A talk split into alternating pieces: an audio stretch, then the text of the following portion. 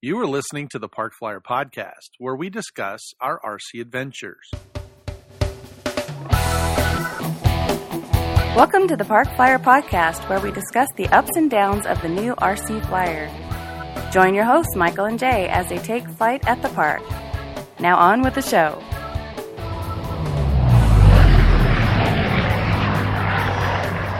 Hey, everybody, welcome to the Park Flyer Podcast. I'm Michael, and with me always is my good friend. Jay, formerly from the AK. And uh, how goes it tonight? Um, you know, now that we're getting into the doldrums of summer, you know, and I thought this would be the hottest time of the year. Um, Which it is. In my house, it is. Michael, it is so hot outside. I feel like I can get sunburn even locking in the closet. If I was locked in the closet, I would be burned to a crisp. It is. This has been a record. You know, August, July here in uh, Texas. It's unbelievable for me. Yeah, I mean, you know, it's been a it's been a record year here as well. Like we were at 124 or something yesterday. It was insane. Yes, and, and and I know it's it's it's a little odd. You know, once again, I'm I'm complaining to you about the heat here, but uh, you know, being like I said, formerly from the AK, where a hot day in Alaska, if it gets over 80 degrees, we sell out of every ceiling fan, every fan. You know, no, but we don't get air conditioning, but every fan sells out of every store once it hits 80, and that may be for a couple of days during the summer. And other than that, it goes back down to like 60 degrees. Right. So to have a hundred, like all of July and most of August to be a hundred degrees every day, yeah, Gonna be not tr- troublesome. Yeah, Yeah. Whew. No, I hear you. Well, some exciting news. I was able to come down to Texas and visit you. yeah, it was Uh, very. I think very I left. nice. I, I think I left my voice down when I was down there. yes, you did. I picked up a little bit of a cold, but we're trying to. a you cold, know, a cold during summer, summer heat. I love that. I know It's It was from lack day of- over here in Texas. it was from lack of sleep and you know probably inhaling CA glue and all kinds of other Yeah, stuff. Yeah, well, we did we did stay up a little late and getting up early, and in fact, we did a little flying despite the heat. We actually had a couple of nice cloudy days and got a little flying in. Yep, absolutely. I got to come down and check out your uh, new field. Yeah, Uh, I was a little sad I didn't get to meet Jim and the guys, but No, unfortunately, uh, their schedules didn't allow it. But uh, maybe next time. You know, there's many more opportunities. sure. Well, you know, I had I had some work I had to be that had to be uh, completed down in Dallas, and it was easy just to swat, you know, kind of fly through the little neighborhood there and, and stop off. So it was a good time. The uh, field is impressive, though. I like it. It's uh, very, um, it's kind of tucked back in this little uh, bowl, Yeah. and it's got nice grass on it. And you got a uh, what do you call that? A windsock for uh, Mhm. for the guys there too. We uh, installed that. That was pretty neat. Uh, it's up on a big tall pole and tells us which direction to fly. I didn't get to see any of those alpacas, spinning alpacas or whatever you're talking about, but Yeah, they were hiding. Uh, you know, probably in the shade, staying out of the heat, like like good common sense animals. yes, and it was a little hot there, so I totally get it. but we got to fly your wing. We did, That was pretty fun. and uh, I did. I did happen to. Uh, you, you got me inspired. You know, you showed up, and of course, I, just to, just so everybody understands, I still haven't unpacked all my planes as of yet. So Mike shows up. I get a little excited. I I knew he was coming down, so I pulled a plane or two out of the. Uh, you know, I I sent a bunch of planes that I've bought, and I haven't put them together, and I kind of kept them that way. So when Mike showed up, I kind of pulled them out and we assembled them while I was here, or I had pre-assembled one or two of them. We made in a few. So Yeah, so the big one was was. your riffraff. yes, You uh, put together your riffraff, which was mostly done when I got there. yeah, it it really was a fairly. I mean, that was half an evening to put that together. Right. But then you brought out this box um, that you've had for quite some time. And Yes. uh, Yes, very very similar to me. You buy stuff and then it goes into the closet and you you know, and then you're like, "Hey, Mike's coming over. Let's build this." yeah. Well, you know, when I got it, I, I knew that I was going to put it together, but I knew I was going to be moving sometime. It, you know, just how it goes with moving. I could, it, you might move in a month, you might move in a year. And I just put it aside and I said, well, I'll just keep this in a box. And when I get to Texas, then I'll just put it together there. And sure enough, you were coming. I knew I had all the parts were all in the box. So you got here and I said, well, this shouldn't be. How hard will this be to put together?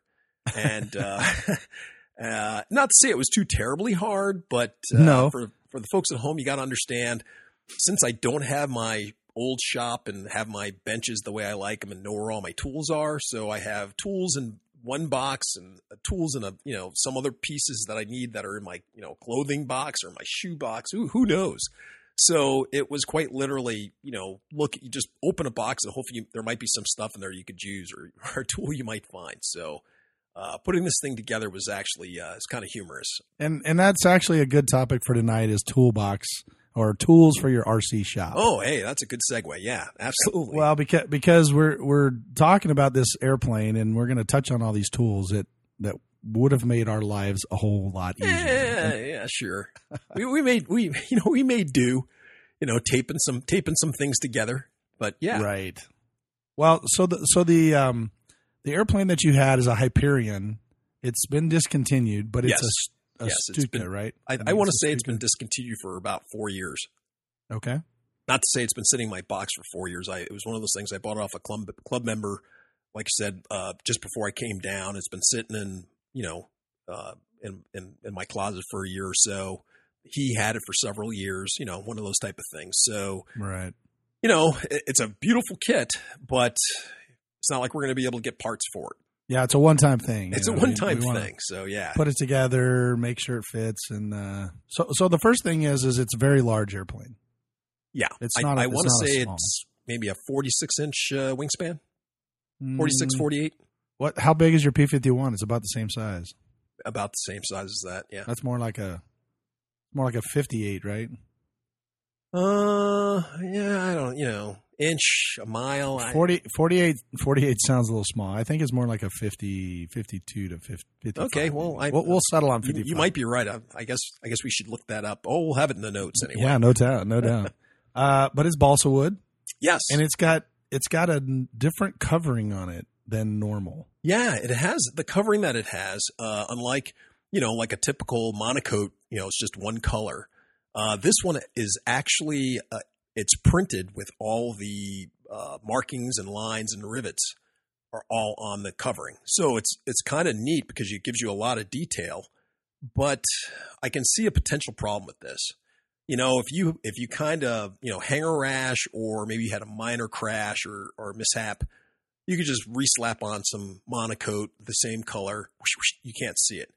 This one, if you have a crash or a tear, you, you know, even though you may fix the model, it's not like you can just repair that part of the MonoKote that got damaged because it has so much detail in the printing of that, you know, of that of the wing or of that part of the fuselage. So I- can see that as being a little bit of a downfall. But otherwise, in this new state that it's in, uh, it's beautiful.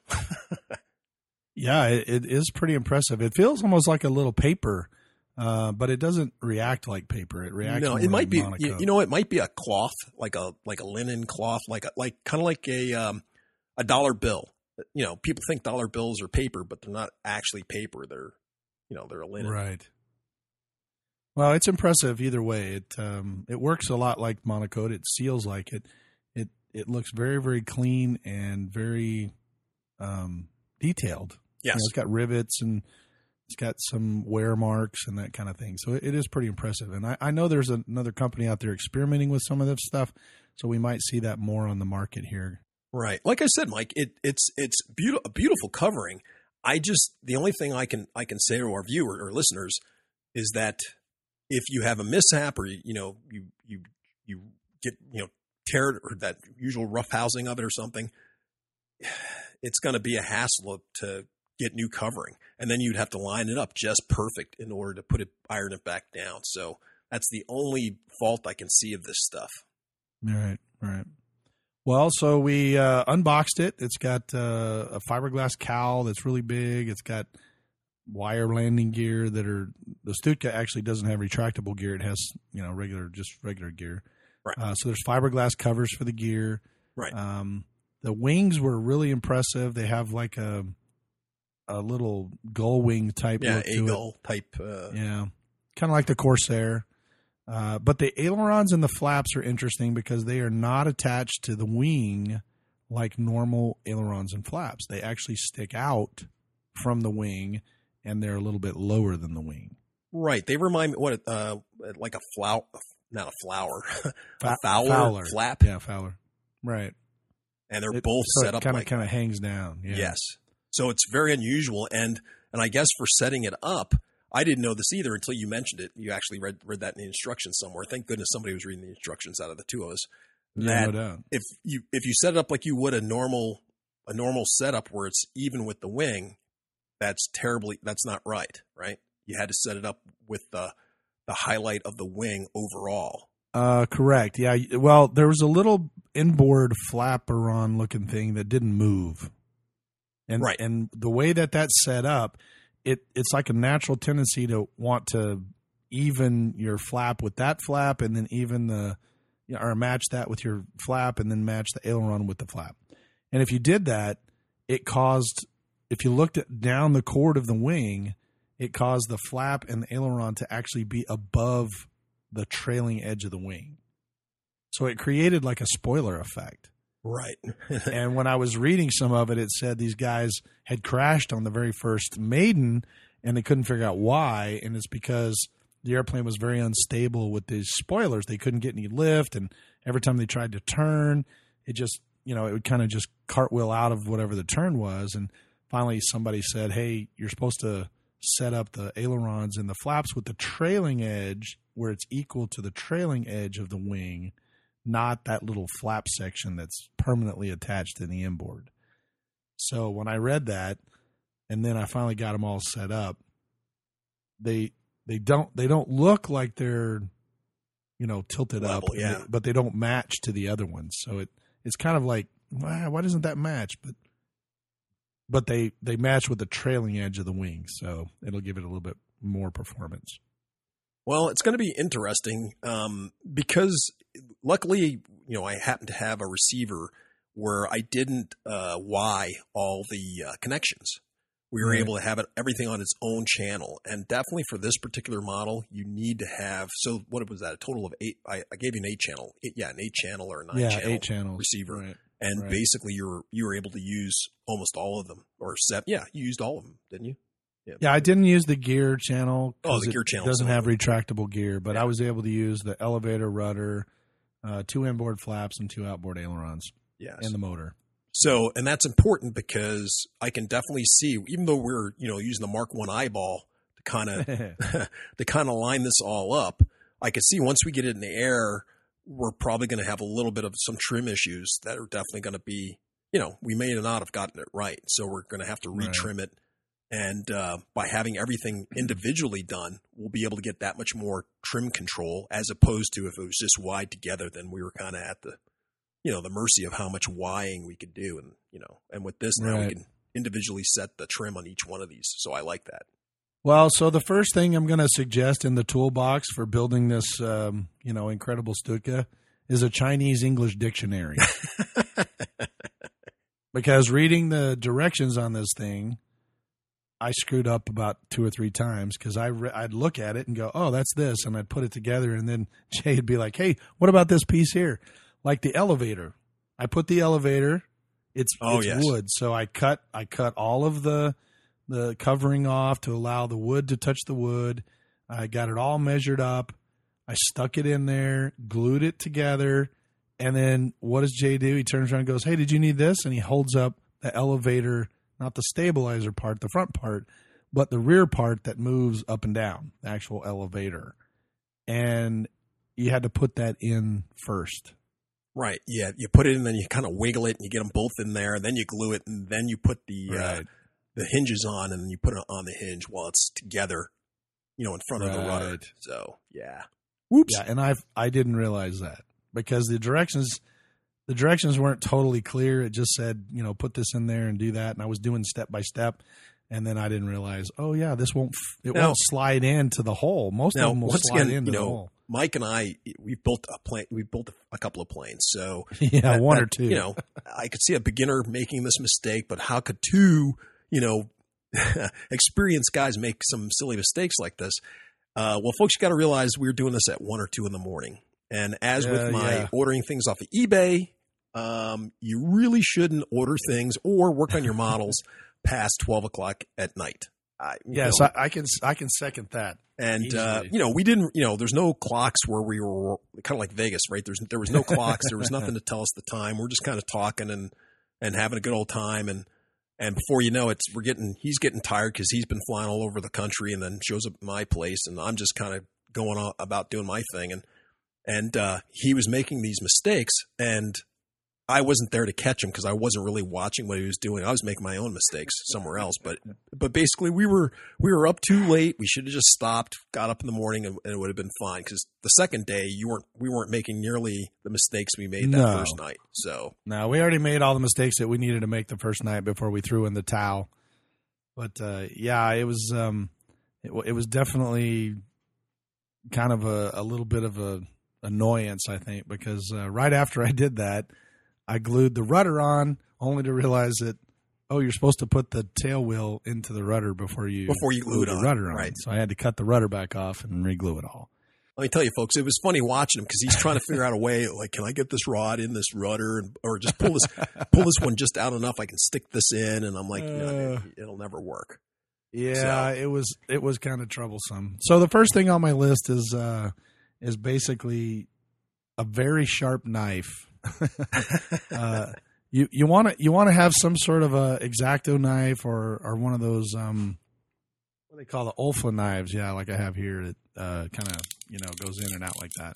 But you want to have something that's really super sharp because when I put those um what kind of hinges they're they're not plastic hinges, but they're, They're like mylar hinges, yeah, they've got like a fabric. You drop CA on them and it wicks in and it wicks in.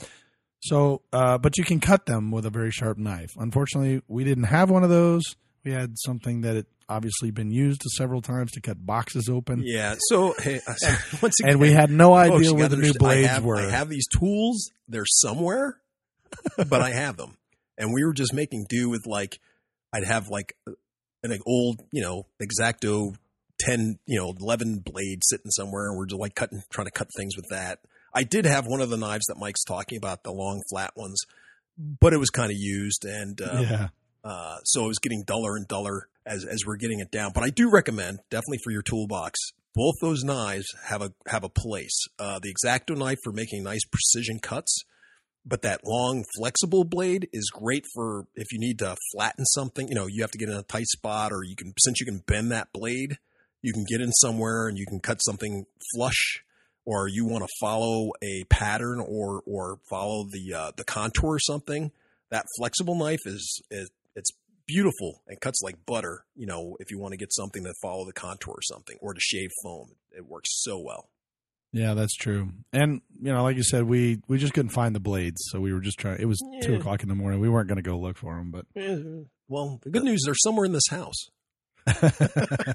we just got to dig through some boxes. Yeah, so I may be ordering more because may, that may become quicker than me finding them. So Yeah, I'll try 'em. Probably so. So the second thing is that once I had to cut those hinges off, now I have to figure out how to slot new hinge slots. So they do make a tool for that. It's a it's like a slot cutter for a hinge. You can use your knife for it, uh, but they actually have a a little tool. I think Hobbico makes it, and you can put it on there and just you know rip it down, and it'll cut a slot for those hinges. I had to go in there and cut you know the old hinge out basically um, so you know or make a new one and then uh, try to get was having all sorts of fun. it made it for a lot more work made it for more, more work for me uh, and having to you know try to do this without screwing everything up it, it did get done by the way and it looks fabulous but they uh, it, it just made it more work because i had a dull knife you know i didn't have my chinese english dictionary to tell me you know the directions. And the directions weren't all that good anyway. They were kind of picturesque and had you know pointed things. And even the the screws we got kind of messed up. We tried to look at you know what screw went where. And um you know that was a little troublesome too because we didn't have a micrometer or right. Now, I, I will definitely say the thing about the screws. At least we did we were able to find a ruler. we did find a ruler and it had centimeters on it so we had to kind of guesstimate. But you know each one of those it had like a million screws to it It 'cause did. each one of those hinges had screws and then you know there were screws that went into the body and into the um, cowling and the landing gear each one of those were different um, and and the instructions weren't exact. You know, they sometimes they said what screw you're supposed to use. Um, but it was Yeah, almost no, like a puzzle. have- it was kind of like didn't have hardly any instructions. when we got down all. to the end of the puzzle, pictures. you go, "What pieces do I have left?" Or why do I have these that are a little bit longer than these? They're the same, you know. There may be two or three millimeter difference between them, but it makes no sense. And then you get to the very end and you go, "Oh, the longer ones need to be in that piece because it's easier to put together. You could you can interchange them, but it's a lot easier to assemble it if you use the longer ones over here and the shorter ones should go here." But it, like I said, it wasn't until we almost got the model done that we just, we were able to figure that out. Right. Well, and a micrometer or, you know, a little bitty ruler that has millimeters on it, that does help out. And you keep that in your toolbox and it, it comes in handy. So, anyway, I got this thing, uh, you know, finally started getting it assembled correctly and, and got my hinges all right and glued all the pieces back together and it started looking really good. Uh, and then we started putting the servos in. And the Oh, problem yeah. that we ran into is that most models, especially balsa wood models that are pre-built, they have a string that goes from where the Oh gosh, yeah. where the servos are, and it goes through the wood, and then comes out the wing root, so that you have some way to pull the wires through. We did not have that. Nope. The string wasn't there. So Jay has, you know, this incredible brain and figured out this really cool tool. And you made the tool though, didn't Yeah, you? yeah, I made it. So it's really easy to put together. So uh, because this isn't the first model I put together that's where they didn't have a string for you to pull the uh, wiring, your servo wiring through or anything, I had gotten um, some push rods, and one of them uh, that I had was fiberglass, and it was rather thin and uh, very flexible. And the great thing about that was I took, I was able to uh, take it, and then t- I took a uh, a twist tie, stripped off you know the paper that's on the little twist tie, put some CA on it, wrap, you know wrapped around the uh, fiberglass, put some CA on it so it just you know locked it in, and it was great because now I can put the wire or whatever I need around that, wrap the twist tie around it, and then I can pull it through things. So first I fish the, uh, I'm able to fish the push rod, the fiberglass push rod through through the openings, and take your time, do a little bit of jiggling, and you can get it through there. Uh, it works very well, and I was able to to, to get it in and out and, and pull the thing pull the things through. Now, if uh, that doesn't work, folks, and you don't have you know don't happen to have a push rod that's really really flexible like this, you can take a string, you could tape a weight to it or glue a weight to it, put it in put it in the part that you need, grab your vacuum cleaner, put it on you know the sucking option, stick it on the other end, and it'll suck the string right through. Now make sure you have it tied off to something so it doesn't just get sucked off into the vacuum cleaner, but that works as well, and then you don't have to worry about it getting hung up somewhere. It actually gets sucked right, right in there. That works rather well. Yeah, I've I've actually done that once before, and I did what you did. I didn't have it attached to something on the other end, and just pulled it right through into the vacuum cleaner. Then I had to go get more string. Right. But that's a, a good one. I I've done that, and I've done actually where I um I put an extension, you know, like an 18 inch extension on there, Right. and then uh and then I basically just fed it. I turned it up to where gravity would feed it through. That works sometimes if the wing is a bigger wing. Like I've had, I have a couple that have actually wing ribs that are hollow. They're not Mhm. solid, Right. And so it it kind of just fell through all of them. You know, kind of like a ring. You know, Now, ring toss. hey Mike, so when you when you put extensions like that together, so how do you secure? How do you like to secure your your extensions so they don't pull apart? Because Murphy's law says that you're going to put it in there, you're going to tug on it, and it's going to pull apart, and you got to do this all over again after you screwed everything down. So, right, what do and what do and? I have had that before, and I've actually had one come loose in flight Ah, uh, long, a long time ago. But I, there's two ways that I do it. I, I've kind of changed my way now, just because it's an easy uh, in and out. But before, whenever I was flying the foamies and that kind of thing, and I had extensions, I would actually take Blenderm tape and wrap the Blenderm tape around the connection. Okay. Then I would take a one of those twist ties that you're talking about, and I would I would send it through uh, you know the three wires on the one side. I would put it through one of those wires, and then come around to the other wires, and I would twist it to where now it's got a Oh. Blenderm tape, and then it's got a wire. Oh, okay. However, I, I will tell you that it's a great idea until that thing is flopping around doing 3D maneuvers, and that little metal piece pokes starting to poke holes in all your MonoKote. It doesn't look as good. Don't ask me how I know this. uh, the other thing too is that it, it does, you know, it, it'll do some damage to the balsa wood in there too if it's flopping around.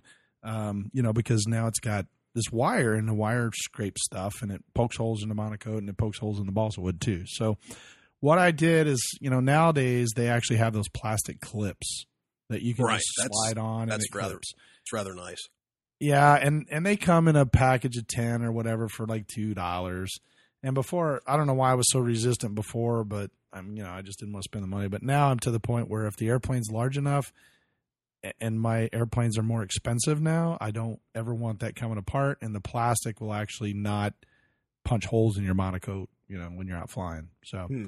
That's what I do now. I still uh, occasionally, depending on the airplane, I still wrap, um, you know, the blenderm around it but the blenderm has always been really good for me. Yeah, I, I- never I've had always- I never had anything come off. I myself, I've I've just uh, I liked to use uh, heat shrink. So uh, I want to say it's like maybe fifteen or twenty centimeter heat shrink, uh, millimeter, not centimeter. And um, I would just get that, and the uh, I put the put the two pieces together. I cut a piece that was enough to go over both ends to, uh, where the wire comes out. Heat shrink them together, and uh, once you do that, it, it keeps them locked so that they can't come apart. Now, the the bad part about that was if you had to do any kind of maintenance or get in there, that means that um, you had to cut them apart. Once you cut them apart, means you have to go and get another piece, put it back together, heat shrink them back down. But the good part, I've never had one of those fail. That, that's the good thing about them. So No, that's a good idea. I never thought about that. I'm gonna have to try that one. Right. Especially if it's a tight, um, you know, something that needs a little bit of a slipperiness. Because I will tell you that the plastic clips and the wire with the blender, uh, they do stick out, so they they have a tendency to catch on things. Where Right. the, you know, that that method may not. It may be just slippery enough to go right through to you know the other end. Now that you've done all that, and I know you're cutting it off, and and something has happened. I- I've had this happen where I'm pulling the blenderm off and I've got one on the other and I didn't pull the blenderm totally off and I went to go disconnect them and guess what? oh, Boom. what Out come the wires. worked too well. Yeah, it did. It it held it together and as a result, you know, the wires I'm holding probably two out of the three, so now I got one that's in there and the other two and maybe because I've been tugging on them and they just got loose, but you know, those wires are really super thin. There's only about four or five braids, uh, you know, the wire inside your servo wires. They're not really high energy wires or, you know, high, high voltage wires. Right. So now, now we're looking at having to repair a servo lead.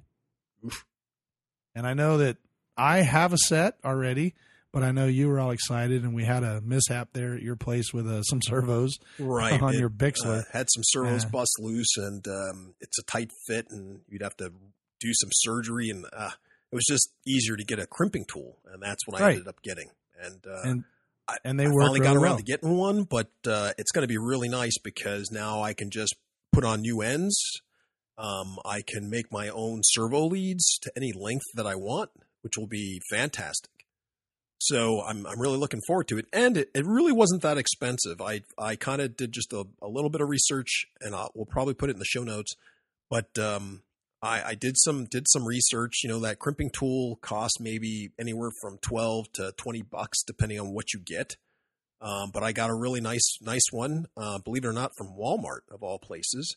Got to my house in two days. Um, I think it cost me a whopping fifteen dollars, and everybody was happy about it. So um, I, I haven't played with it too much, but I, I'm I'm really looking forward to you know finally finally get you know adding that to my edition. Yeah, it makes it really um really convenient to be able to make the servo lead to the exact length you need. Right. Because I, I have several airplanes where I have, you know, I'm digging through my box and the only thing I have is an 18 inch, you know, servo lead. Servo and it's going to get, There's only and all I need is four go, right? inches. Yeah. I only need four inches. So I have to wad this thing up and stuff it somewhere. And, uh, you know, the glider was one of those where I had way more extension than what I needed. So, uh, it does make it nice. I have a set as well. They're ratcheting crimpers.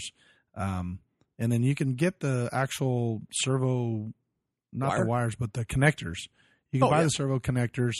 Uh, usually, if you look around online, you can get them in a bundle. You know, like I, I bought a whole bag full of them, and then uh, and then they gave me the the three pins as well. So it makes it very convenient. It works really quickly, and you just strip the wire, stick them in there, crimp it, shove the thing on there, and you're good to go. You know, you know another tool. You just got me thinking here that you know because like this crimper, I probably should have bought it years ago. Yeah, but so one of the one of the things that I bought that I'm really glad that I got early on uh, is a pair of Z bend pliers for making the Z bends for for the push rods.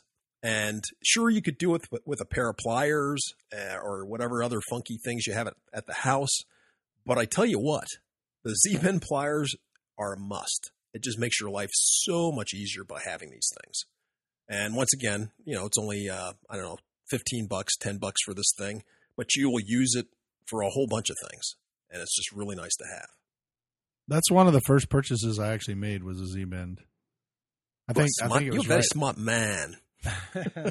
I know, right? Yeah, I, I um when, when we started flying the blue core foamy stuff, and we were just using, um, you know, just the piano wire, and I would just or coat hangers. yeah, or coat hangers or whatever. I could just grab whatever wire, crinch it, you know, crimp it with that Z bend, and just shove it right into the servo horn, and I was good to go.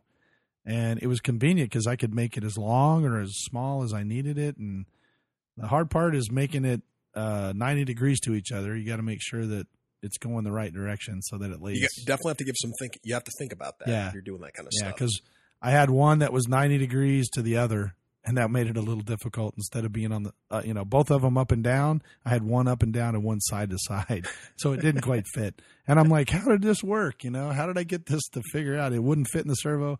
And I realized that I had, you know, grabbed the wire, turned it, and crimped it, and it it crimped the wrong way. So, grab a, a coat hanger, snip off the two ends with your, you know, your pair of pliers, and then just practice, you know, bending the Z bends all the way through it you'll get the hang of it. But they're very, very convenient for um, you know for making just direct connections. If you're not going to use a keeper that has the you know it goes into the, the where the hole where you know where you can adjust it. Oh well, yeah, I recommend those too for for Yeah, connectors and stuff. Those are nice, can- but still, I usually Z bend the end that's you know going to the moving part, and then I'll use the keeper on the servo end, and that way I can move the push rod you know to whatever length I need. Right. It works out pretty pretty well that way. Yeah, and while you're talking about that, there's there's different size piano wire that you can buy, obviously for for the type of flying that you do, and not all of them are the same size as your servo horn holes. Nope. As a matter of fact, there's several times when I'm like, eh, it's not fitting. So at first, I was taking them lighter and heating up the wire and just shoving it through because it's plastic and it'll melt, right? So I'd hold the wire with a pair of pliers, heat it up till it was red hot, and sh- right through the the hole. But I realized that because of the heat, it would make the hole bigger uh, than the wire now, and so I had a lot of slop in between the wire and the hole. So there's a neat tool that you need to grab if you don't already have them, but they're called a pen vite, a pen drill, Pin drill, pin vise, Pin drill. Yes. Yeah. And what it is is it's a little handheld drill bit basically.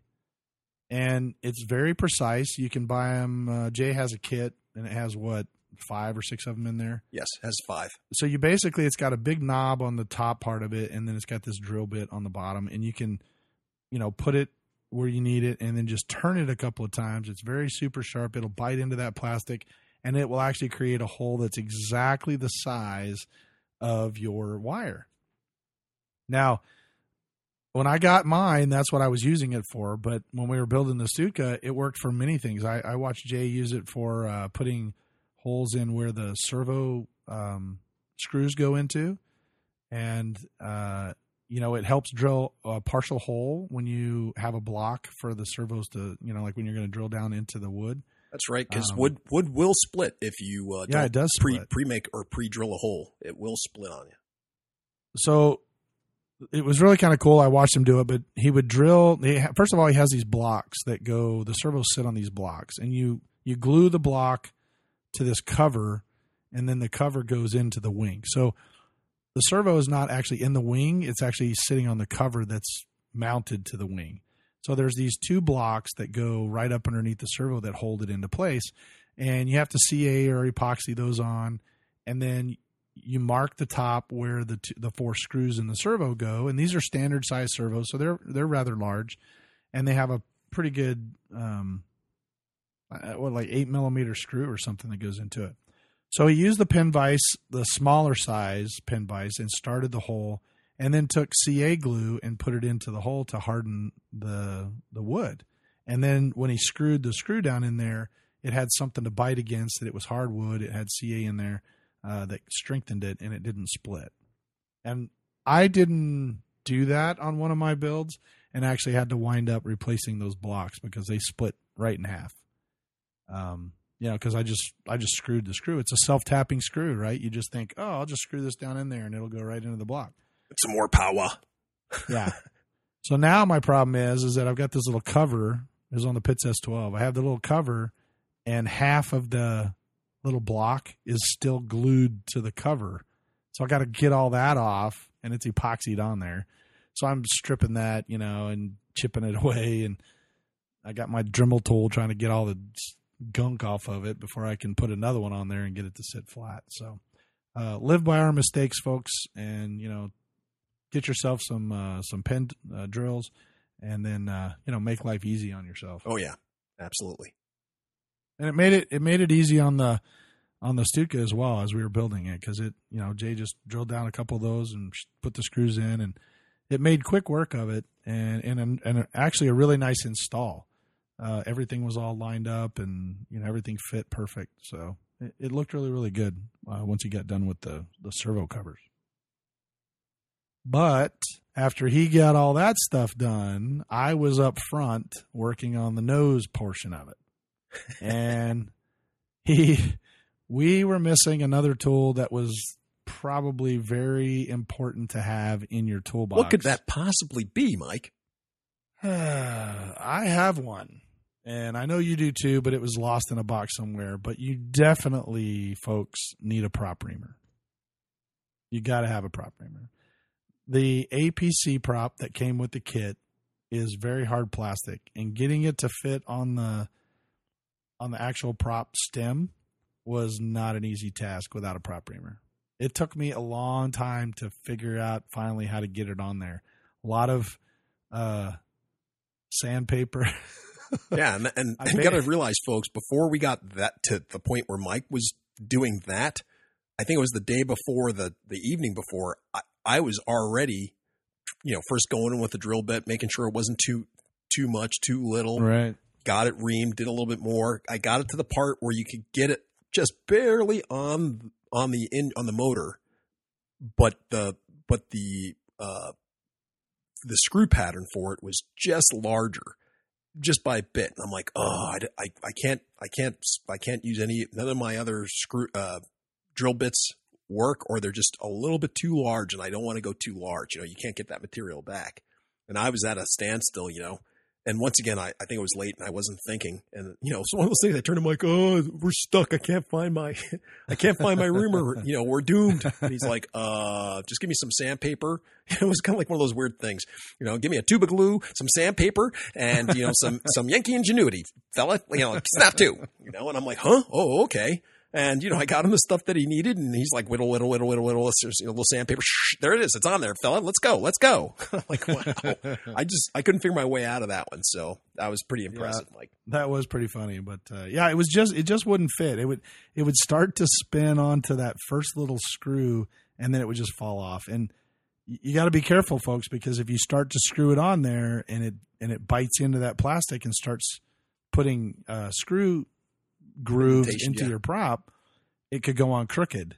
Yep. And then now now it's going to be wobbly.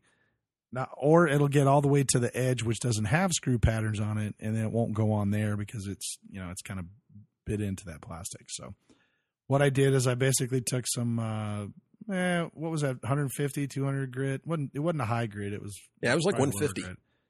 So I was like 80 to 150, and I rolled it up into a little tube. I think I had a um, a screwdriver and I rolled it onto the screwdriver to where it was just big enough to fit in the hole.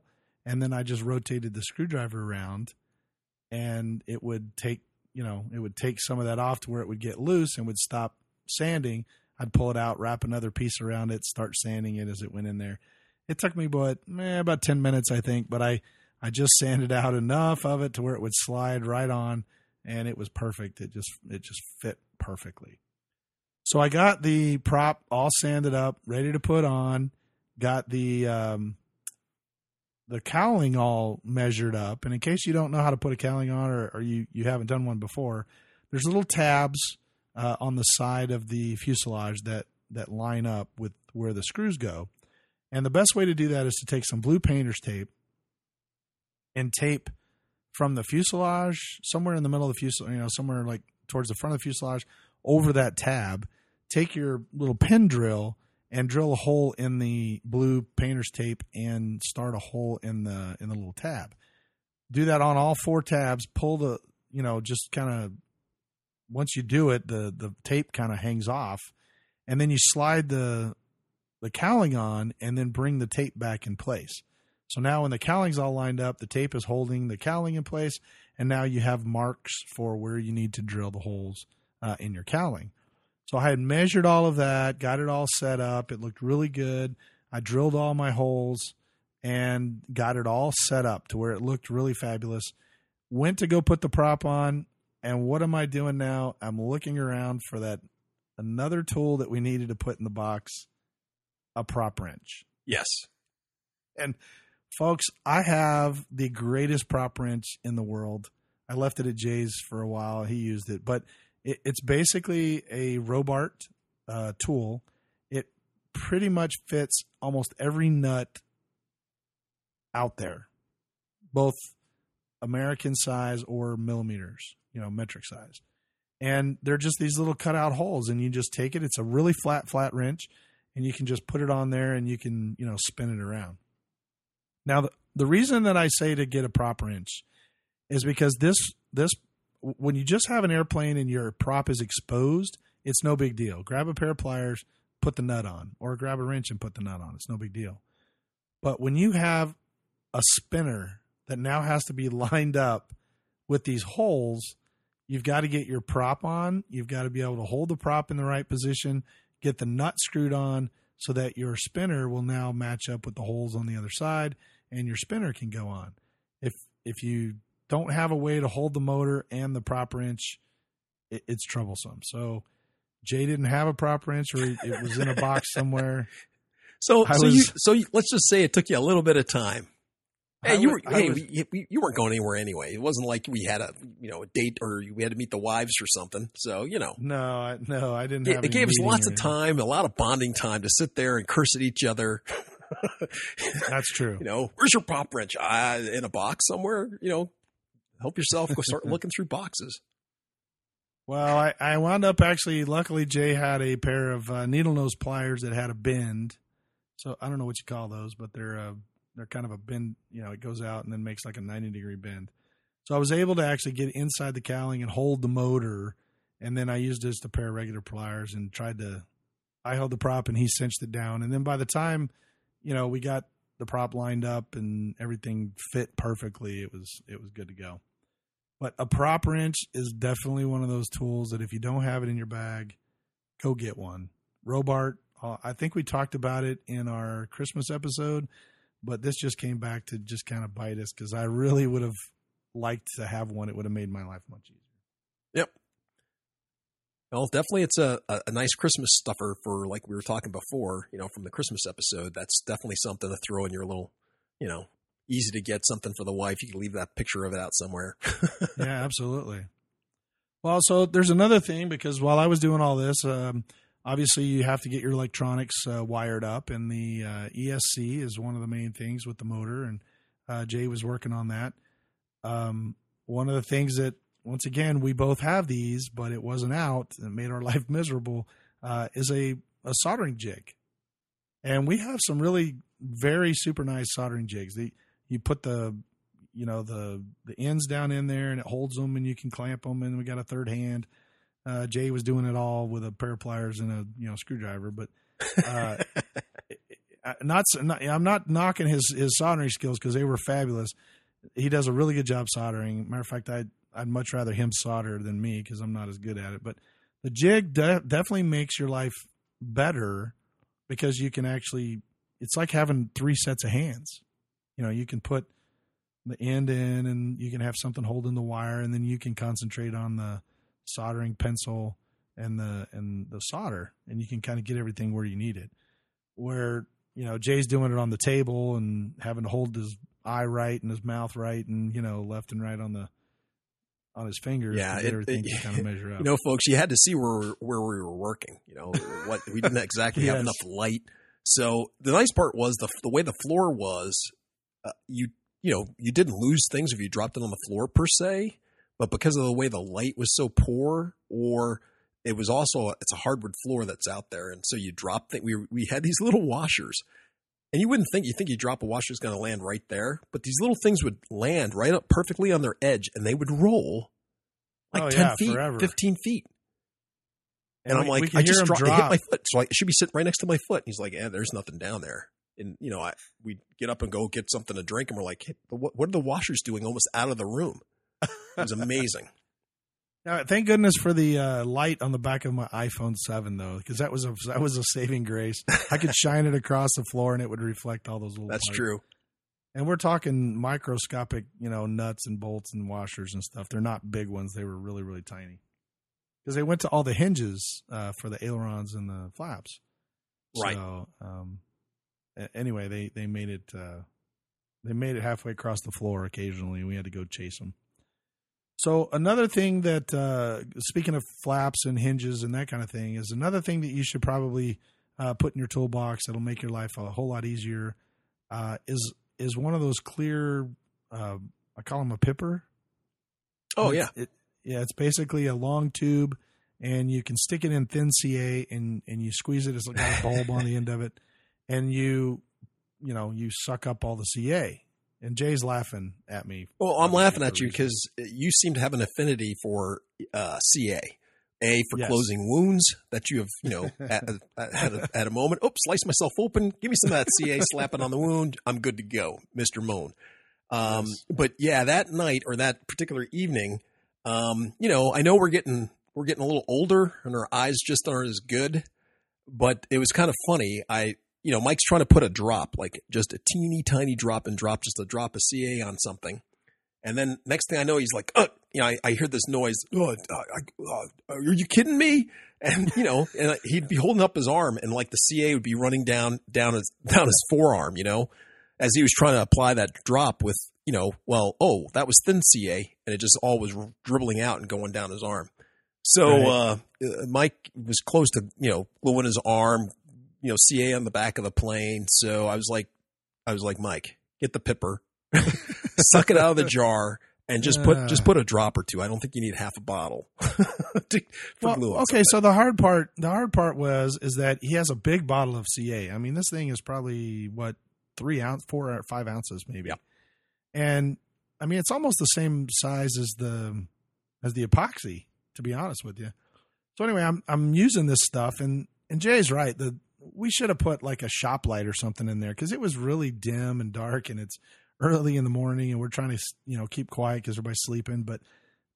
I literally the tip of this thing it hardens very quickly, and so I'm like trying to see if there's a drop coming out, but it's actually coming down out of out of the little dripper part, and then down the bottle, down my hand, down my elbow, and my elbow's on the table. So I, I literally am gluing myself without knowing it because it's too dark in there. I'm gluing myself to the table, and I'm like, why? Why is it that I can't get this drop to come out? So I squeeze a little harder, and then it all just kind of gushes out because that little tip now comes loose and I get more CA than I need and now it's running down the airplane. And so as I go to catch it and wipe it off the airplane, I can't lift my elbow off the table because I've obviously CA'd my elbow back to the table. And Yeah. I know we did a whole glue episode on me seeing myself to everything. And so I was like, Are you kidding me? And Jay's like, What's the matter? I go, My elbow is glued to the table. And so he's like, Here. He picks the, the wing of the airplane up, and my thumb is now glued to the side of the airplane. So I have one wing in this hand, you know, my left hand, and it's glued to the my thumb, and then my elbow is glued to the table. It was a fiasco. It, it, I finally, he's like, all right, we just need to stop because you're getting glue all over the airplane, That's right. all over yourself, all over my mom's couch. We got to stop. So I think we called it a night after that once Yeah. I glued myself to a couple of items. That's right. Luckily, so, folks, uh, as a little note, remember if if you can see your veins in your forearm popping out because you're squeezing the tube of CA, uh, you might you might want to stop because no good can come no good can come of that. So and you know, and get a light and get a better light yes, or magnifying glass or something. But better yet, just get the little pippers because they work amazing. They they can get into little bitty places. You can take that pen vi or the pen uh, drill and you can make a little hole and drop it in there and it'll it'll you know soak your hinges. Um, if you need to you know get into a real tight space, it'll do that too, and it just puts a little bitty drop on there. And the good news is if if the end if the tip actually hardens, you just take your knife and cut it. And yeah, you just cut it off because they give you what I. I want to say like a five millimeter, ten millimeter.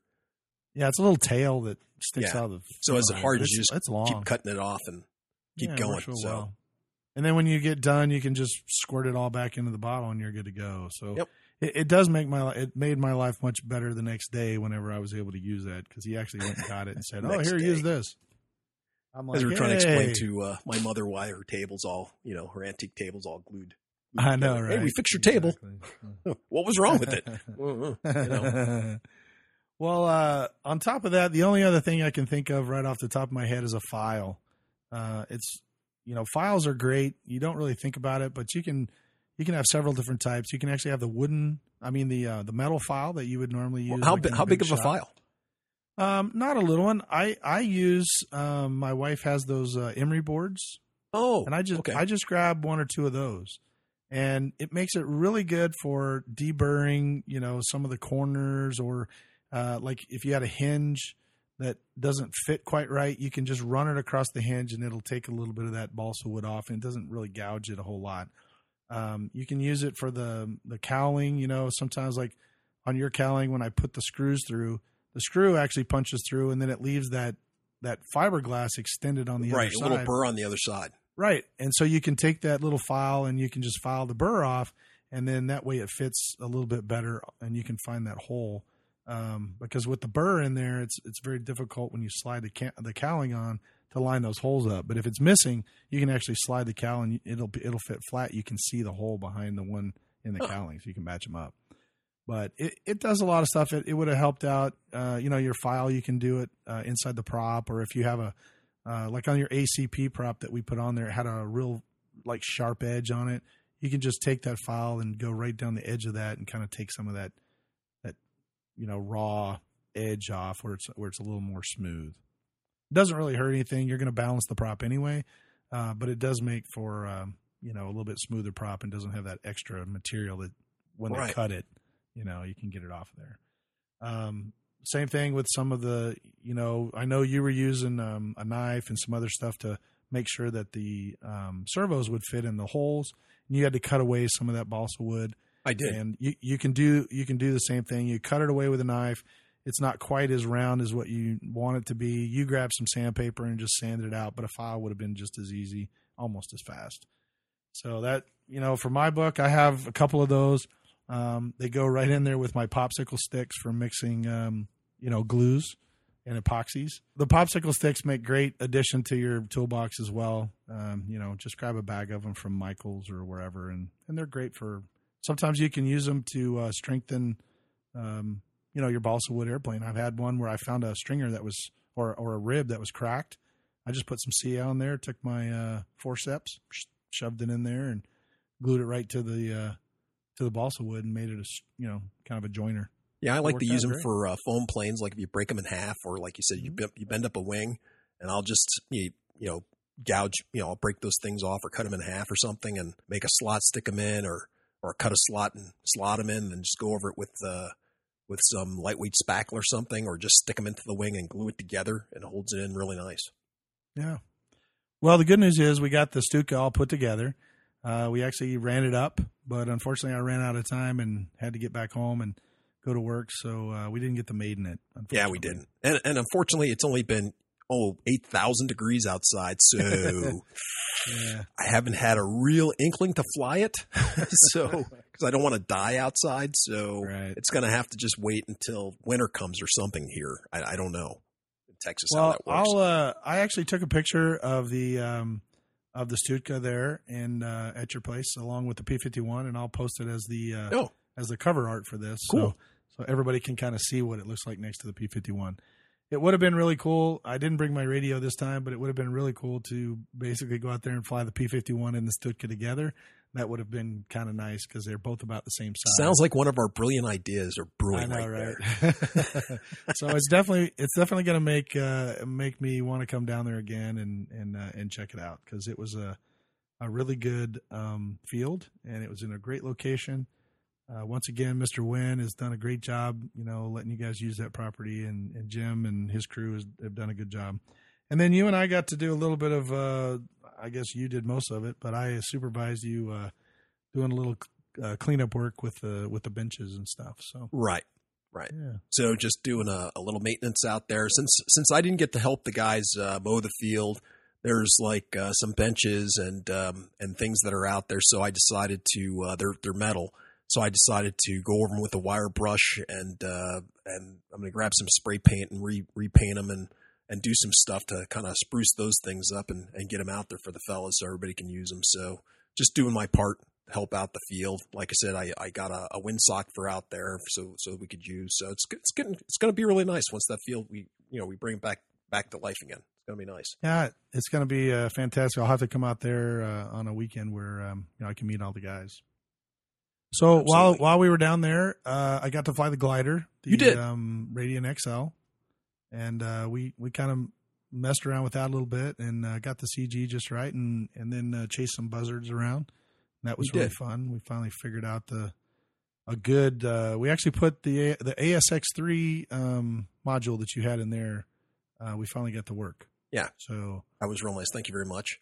Oh, and you also tried to take my tough wing into space or something. Yeah. I did, yeah. The tough wing, um, that was, I was out flying the tough wing, and Jay was messing around with something else, and I, uh, I started climbing that thing, and I was chasing these buzzards that just got into thermals and just went way up. I mean, you could barely see them, and I kept climbing, climbing, climbing, and it kept, you know, I was chasing these things. Basically, was what I was doing, and I shouldn't have been, but they got me a little too far out and a little too high up, and. uh and yeah, and we lost uh, signal, which was very interesting because luckily for me, I wasn't doing anything stupid, like like headed to the ground or tumbling it or anything like that. I just was cruising along with these buzzards in a big circle, and uh, I went to um, to go a different direction, and it didn't go. So it just kept flying wings level. Luckily, I don't know why I thought this was going to help but I obviously was out of range for whatever that receiver was that we had in there. And I yelled over at Jay, "Hey, I lost I lost the the signal." And I started running uh, like I was going to catch this thing or, or run towards it. I and he's like, "Where are you going?" You know, oh, it was it was hilarious, folks. it it was kind of funny, but I, I don't know why my brain thought if I ran to to be closer to it because I knew it was going away from me. The further it got away from me, the more chance I had of not getting it back. Right. And it was going to cross the river or whatever, and it was going to go way out of the flying area. And so Jay's like, "What can I do?" so both of us kind of took off running, but it it came back uh, a little bit, and I got it kind of headed back towards me before I lost the signal again. And luckily, it was just kind of cruising down, and um, you know, it's a little bit heavier. The motor had shut off, and it was just kind of coming to the ground. And right before we had any drastic things happen, I got it back, and it finally just landed in a field. I, I brought it down and just set it down in the field. Yeah. Uh, well, un- unfortunately, yeah, I was ready to say the, the funny part is you're over there, you know, yanking on the sticks and moving them all around, and and of course it came back to life just as you're doing that. Yeah, yeah, yeah. You know, Right. "Well, come on, please. What the? And the motor just comes on, and and of course Mike's going in all directions with the sticks, and it's just like you know, spin the dial. Bzzz. Okay, there it is. Go that direction. Yeah. And that's Right. exactly what it, it, it was just kind of gently coming down. And then it just was like a, a bag of a cats. It was, it just was kind of crazy. and Mike was able to a bag recover that bag of cats and at least Yeah. set it down gently in the field. So Well, it wasn't too gently. It still hit on the nose, but it I did. it did, but I mean, you got you you you. It didn't come. You, another one of our uh, tough wings came down nose first from you know just hundred feet, and it it was rather dramatic. And this one, at least, you got semi wings level. So I mean, it hit hard, but I mean, you know, at least it was a controlled crash or mishap. Yeah, but crashes, my, mine came. My tough wing came down at over 100 miles an hour straight down, Yeah. vertical. It hit the ground so hard that the battery ejected like 20 feet from the crash site, and it it made all of the carbon fiber rods inside the tough wing turn to Dust. powder, literally dust. It was amazing, but fixing it was amazing because I all I did was pour glue down in there and it and hardened up. So it, it's it's still just dust is the dust kind of came back together in the glue it worked out really well so. But anyway uh and then lastly we got to fly your riffraff don't want to spend too much time on that one Yeah, but, uh, yeah. Well, uh, it's a model from Hobby King. Uh, I got it in one of their specials. You know, I paid fifty dollars for it delivered or something to my house. So I mean, I got a great deal on it. And you had his his cousin or or his twin brother. right Um, you had the Sea Fury, and I think that was a Christmas gift that I got you one time. And It it was. was, a really nice model. Uh, you know, bomb drops. You know, the the bombs could come off, and uh, you know, full lights, full flaps. You know, was uh, retractable gear, uh, great detail. Uh, it was a great looking model. Um, the Riff Raff is supposed to be a faster version, a racing version of it. Uh, you know, no bombs, no anything. Kind of a cool paint job on it. Um, we got that sucker together and uh, went to go fly. Was flying now. First of all, I, something with the gears kind of off. You know, meaning the angle of the gear. It doesn't. You have to be really, really on the sticks to take this thing off, and I just couldn't get it. And there's a little bit of a trick to it in order to because the tail comes off the ground immediately, and it just wants to go over on its nose and so you have to be you you have to be really on the sticks to keep it in that happy medium, I guess. So uh, I just we tried several times, I just couldn't get it, and then finally we just sucked up the gear. I you know full coals, and Mike just hand hand launched it for me, and we kind of got it trimmed out. I was flying it in, was doing a couple approaches, you know, dropped the flaps, uh, was coming in, uh, was still kind of high. Uh, I came in again. And when I kind of went around again, I think I got the plane too slow. And, you know, I got it into a stall. And at that time, it was just the treetop level, got behind a tree, couldn't see it. You know, I cracked it in half. So, well it's amazing though because it uh, it split the nose Yeah. but it it really didn't mess up the wings or the tail no, section no, it's, it's repairable. It's, it's, it, Yeah. I can make a Franken, a Franken riff raff. It, it, it'll look a Frankenrick. I, I can get it back to where we could, it'll be flyable again, but uh, it, it just was disappointing.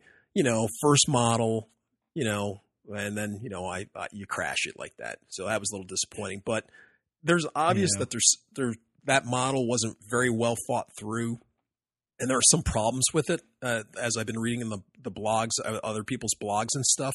So we're not the both Mike and I, you know, since we've both lost this model, um, there's obviously something there's some things that are wrong with it and uh, you know um, it's it's unfortunate because it was a really nice model um, but you know unfortunately avios or whatever is now out of business so it's obvious that uh, you Yeah, know it did. They didn't like. They made a hundred thousand of those things, took their money and ran. yeah they were gone so on, on the other hand um, for me it was only 50 bucks so it wasn't that bad. And even if i can't get the plane together i still have all the parts servos and whatever. And that you know like i pretty much get all my money back. But um, like i said it was just a little bit disappointing. But she'll she'll fly again. We'll see what happens. And then lastly, we flew the uh, the Eagle. oh that's right. You got a chance to fly my epp eagle. Um, Yeah. like I And, said, um, it it looks good in the air when it's flying. You know, it's kind of cool. But as for the gli- how I imagined it would be as a glider, eh, it's got a lot to be desired. You know, I had to do so many modifications to it. You know, So now that I've flown it, I'm gonna because we talked about this uh, airplane in a previous podcast, and I will tell you now that I'm going to second your opinion that I don't think this is a very good beginner airplane. no, the the airplane does take a little bit of skill to fly it. And having said that, I did a couple of loops and rolls with it, much to Jay's you know laughter over there watching me do this. yeah, But that was uh, it- but they did work out. Uh, we were able to get it up. It doesn't glide quite like a glider, um, and it doesn't really climb like I feel it should. So maybe that's a battery motor combo we can talk about later. yeah, but it yeah. it- but it does have it does have some idiosyncrasies to it. Um, who knows? You know, you laminated that whole airplane, and maybe that put enough weight into it. It didn't really feel like it's that heavy, but maybe that changed something in it. I don't know. I doubt it because I mean I Right. used a I I use like one of the lightest laminates. It's like one point seven millim mils. So it I just it's it's a bad design. I I just you know It was fun to fly, and Yeah. it was great chasing. It was great chasing the buzzards around because that was the one airplane they were interested in the most. When we got high enough, those buzzards, oh, come over there and take a look at that thing because it's all painted to look like an eagle.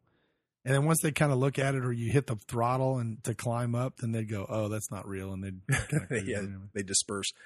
But no, it's it, it like I said, I, I it's one of those models you get and you're like you're really hopeful for. And then once I started getting my teeth into it, I'm like, yeah, this isn't a this isn't for a beginner. Even for you know an advanced, a more advanced person, it, it just you had to do so many modifications to it just to get it to where it could fly. It just and and even flying it just isn't as enjoyable as I thought it would be. So Yeah. I, I just it's it's going to be probably the next the swap meet or something I go to. I'll I'll be getting rid of that model. I think. well, let me tell you, folks, it was a great trip. We had a good time, uh, despite the fact that Jay and I stayed up too late and, and caught a cold. Uh, but we did have a good time building airplanes. We hope that some of these tools that you can put in your box will help your life, you know, become better when you're building, or at least assembling, uh, you know, airplanes. Uh, I know most everything is coming almost ready to fly now, but a lot of these little things that we talked about will just make it go that much faster. So, and for Jim and those guys that are listening to us, man, you guys did a great job with that field. Uh, wish I could have met you guys. I'll do it next time I come down. I'm already planning another trip down there. This time I'm bringing Heck my yeah. radio. but it was a good time, and we uh, we were uh, excited to, to go down there and, and be a part of it. So, but that's it for tonight, folks. We uh, kind of run out of time. Uh, please email us with your questions, comments, or concerns, or you know any topics or suggestions that you Or, might have, or And- tools that you may have or discovered yourself. Yeah. So let us know. Absolutely. Get a Let discussion going. We don't, uh, as always, we don't know everything. If- If you haven't figured that out, Well, almost. Uh, Yeah. We don't know almost everything. I don't know. We're still learning. we we like to learn as well. So, uh, you know, give us a star rating and review on iTunes. Um, now stick with us, and uh, hopefully we'll see you in two weeks. all right, folks, have get out there flying. Yep. I know. Despite the heat, get out there and uh, Well, do yeah. some flying. Fortunately, you're not somewhere you get you explode when you go outside. So if you're not, get out there and have, have a good time. Absolutely. All right. Well, have a good night. We'll see you later. See ya. You have been listening to the Park Flyer Podcast. Thank you for joining us, and we look forward to your next visit. Please give our show a star rating and review, and feel free to email us your questions, topics, or suggestions to parkflyerpodcast at gmail.com.